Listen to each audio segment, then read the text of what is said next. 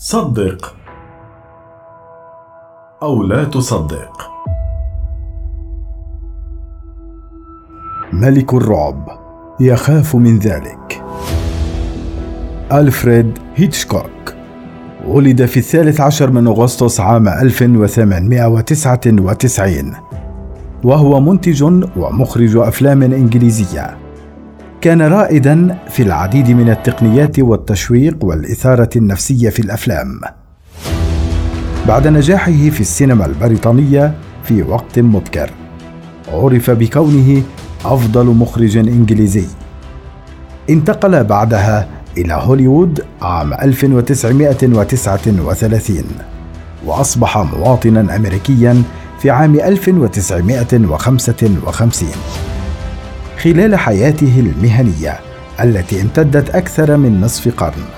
أسس هيتشكوك لنفسه أسلوبا إخراجيا معروفا ومميز.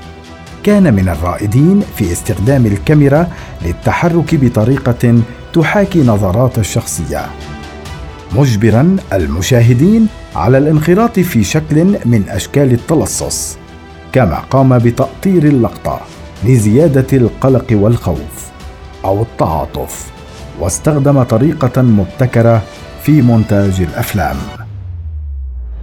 قصصه تتضمن غالبا اشخاصا هاربين من العدالة برفقة شخصيات نسائية. أصبح هيتشكوك مشهورا لخبرته والسيطرة الفريدة والتشويق وتعتمد أفلامه بقدر كبير على كل من الخوف والخيال مشهودا لها بالفكاهة والنكات ويعتبر هيتشكوك أهم مخرج عرف في تاريخ السينما حيث مزج الرعب بالتشويق بالجنس بالكوميديا. من منا لا يخاف من الاستحمام ليلا عندما يكون لوحده في المنزل بسبب هيتشكوك ومن منا لم ترعبه إحدى أفلامه إلى حد البقاء مستيقظا طوال الليل.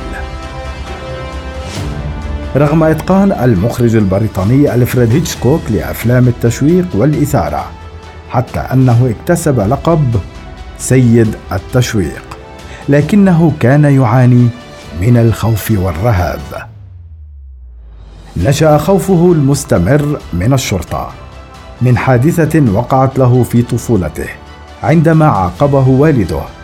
المعروف بقسوته وصرامته بإرساله إلى مركز الشرطة المحلي وهو في سن الرابعة أو الخامسة. يقول هيتشكوك وضعني في الزنزانة قائلا هذا ما نفعله بالأولاد الأشقياء.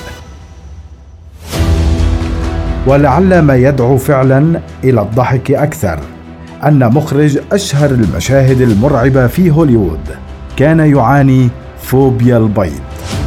فهيتشكوك الذي ترك بصمات لا تنسى في عالم السينما المرعبة.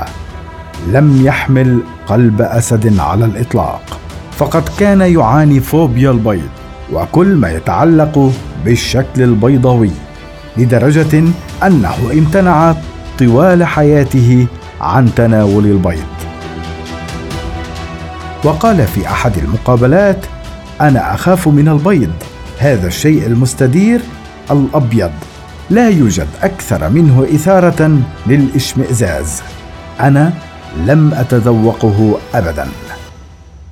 هذه قصة ألفريد هيتشكوك ملك الرعب دون منازع الذي يعاني من الخوف والرهاب.